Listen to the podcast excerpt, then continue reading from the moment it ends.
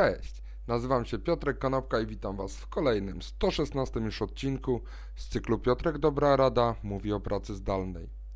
Dzisiaj powiem o sześciu czynnikach, które powodują, że ta praca zdalna będzie przyjemnością, a nie mordęgą. Co to tak naprawdę znaczy dla mnie praca zdalna na stałe z dowolnego miejsca na świecie? To jest ten moment, kiedy powiecie sobie: Nie tęsknię już do biura, nie chcę tam pracować, wolę pracować w tym miejscu, w którym jestem teraz albo w jakimkolwiek innym. Bo tymczasowość obecnie istniejącej pracy zdalnej w, umysłów, w umysłach wielu osób związana jest z tym, że ci ludzie, ci pracownicy bądź ci pracodawcy Wierzą, że to, co się aktualnie dzieje, jest bardzo tymczasowe i że za tydzień, miesiąc, może półtora wrócą do biura i nadal będą mogli pracować z biura. Nie dostrzegają tego, że obecna sytuacja związana z koronawirusem nie nastraja optymistycznie i że ta tymczasowość może potrwać nawet jeszcze rok, półtora czy dwa lata, a być może nawet całe nasze życie.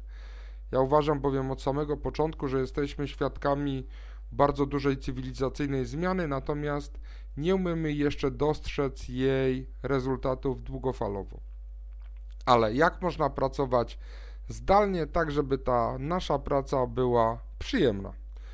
Przede wszystkim zainwestujcie w stabilne połączenie Wi-Fi.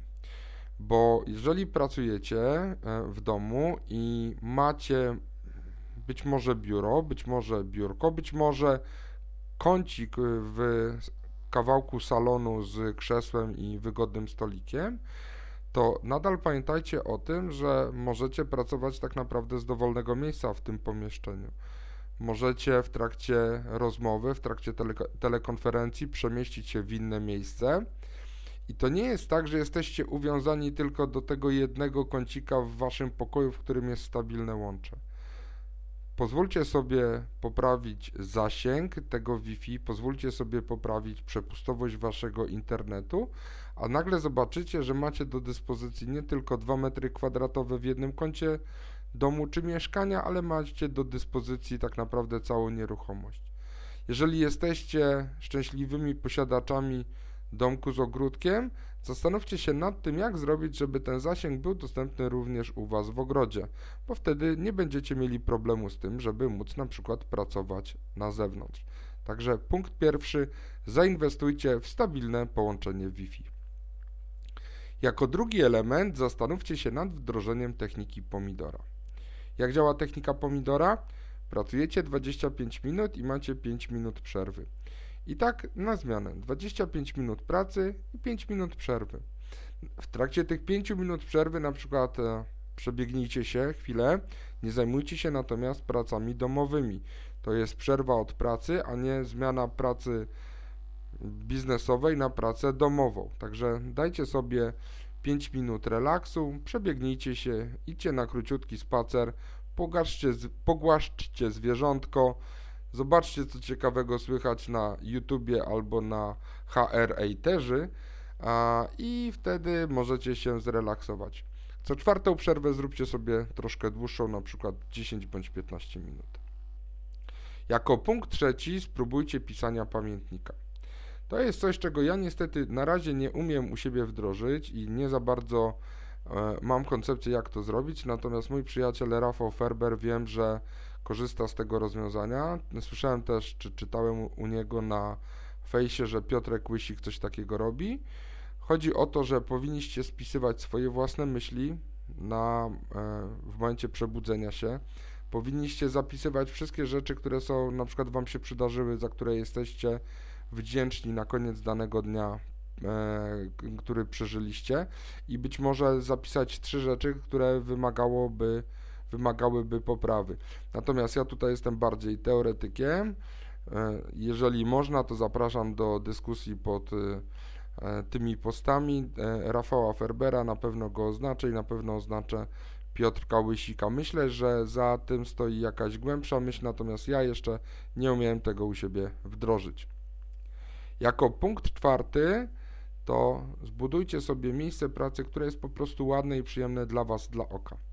Ja na przykład pierwsze co zrobiłem, jak urządzałem sobie miejsce do pracy zdalnej, to postawiłem wokół siebie kilka kwiatów, ponieważ lubię kwiaty, lubię zieleń i nie wyobrażam sobie miejsca do pracy bez takiego elementu. Także pierwszą rzeczą, którą zrobiłem, oczywiście poza ustawieniem komputera, oświetlenia i kamerki, to było wyposażenie tego miejsca w kwiaty. Jeżeli chcecie, to posadźcie sobie kwiatki, powieście obrazy na ścianach, powieście plakaty, nalepcie mm, jakieś nalepki, coś, co spowoduje, że to będzie wasze miejsce. Bo w tym miejscu, pomyślcie, spędzacie 8 godzin bite każdego dnia, także warto pomyśleć o tym, jak zrobić, żeby to miejsce było dla was przyjazne. Jako piąty element e, nad e, zastanawianiem się, jak można zrobić, żeby praca zdalna była przyjazną pracą, zainwestujcie w stojące biurko. Ja co prawda nie jestem zwolennikiem tego rozwiązania, natomiast e, Krzysiek Wojewodzic bardzo je sobie chwali i z tego co kojarzę ostatnio opisywał jakie ma oprzyrządowanie, czyli mówimy zarówno o klawiaturze, myszce, stojącym biurku, podstawce pod y, monitor czy pod y, laptopa. I nie mówimy tutaj o tym, że to musi być biurko tylko i wyłącznie do pracy koncepcyjnej, to może być biurko do pisania, to może być biurko do nagrywania. Elementem tego biurka może być na przykład taka nieduża stacjonarna bieżnia. Tu z kolei wiem, że Rafał Ferber również ma przy stojącym biurku taką Mm, stacjonarną bieżnię, co pozwala w ciągu pracy wykonywać również ćwiczenia fizyczne i y, uzyskiwać wyniki na poziomie co najmniej 10 tysięcy kroków dziennie. Także poproszę Krzyśka Wojewodzica może o to, żeby podzielił się y, swoją specyfikacją, jak wygląda jego biuro z udziałem biurka stojącego. I ostatnia rzecz, punkt numer szósty, to ćwiczcie to, żeby być dobrym ale przede wszystkim, żeby być dobrym dla siebie. Bo zdaję sobie sprawę z tego, że praca zdalna najczęściej jest pracą w odosobnieniu. To, że rozmawiacie przez komunikatory z kolegami i koleżankami z pracy, wcale nie powoduje, że wokół Was jest więcej ludzi. Jesteście sami i warto zastanowić się nad tym, jak jednak nagradzać się za sukcesy i jak za bardzo nie karać się jeżeli firma czy projekt odniosła jakąś porażkę, projektu nie udało się dowieść w terminie albo coś po prostu nie wyszło. Także warto zastanowić się nad tym, jak w ciągu tej pracy i w całą tą otoczkę pracy zdalnej wpleść dobro, ale dobro skierowane bardziej w swoją stronę. To było sześć elementów pozwalających Wam utrzymać czystość umysłu i efektywność pracy zdalnej. Dzięki serdeczne, do zobaczenia i usłyszenia jutro. Na razie.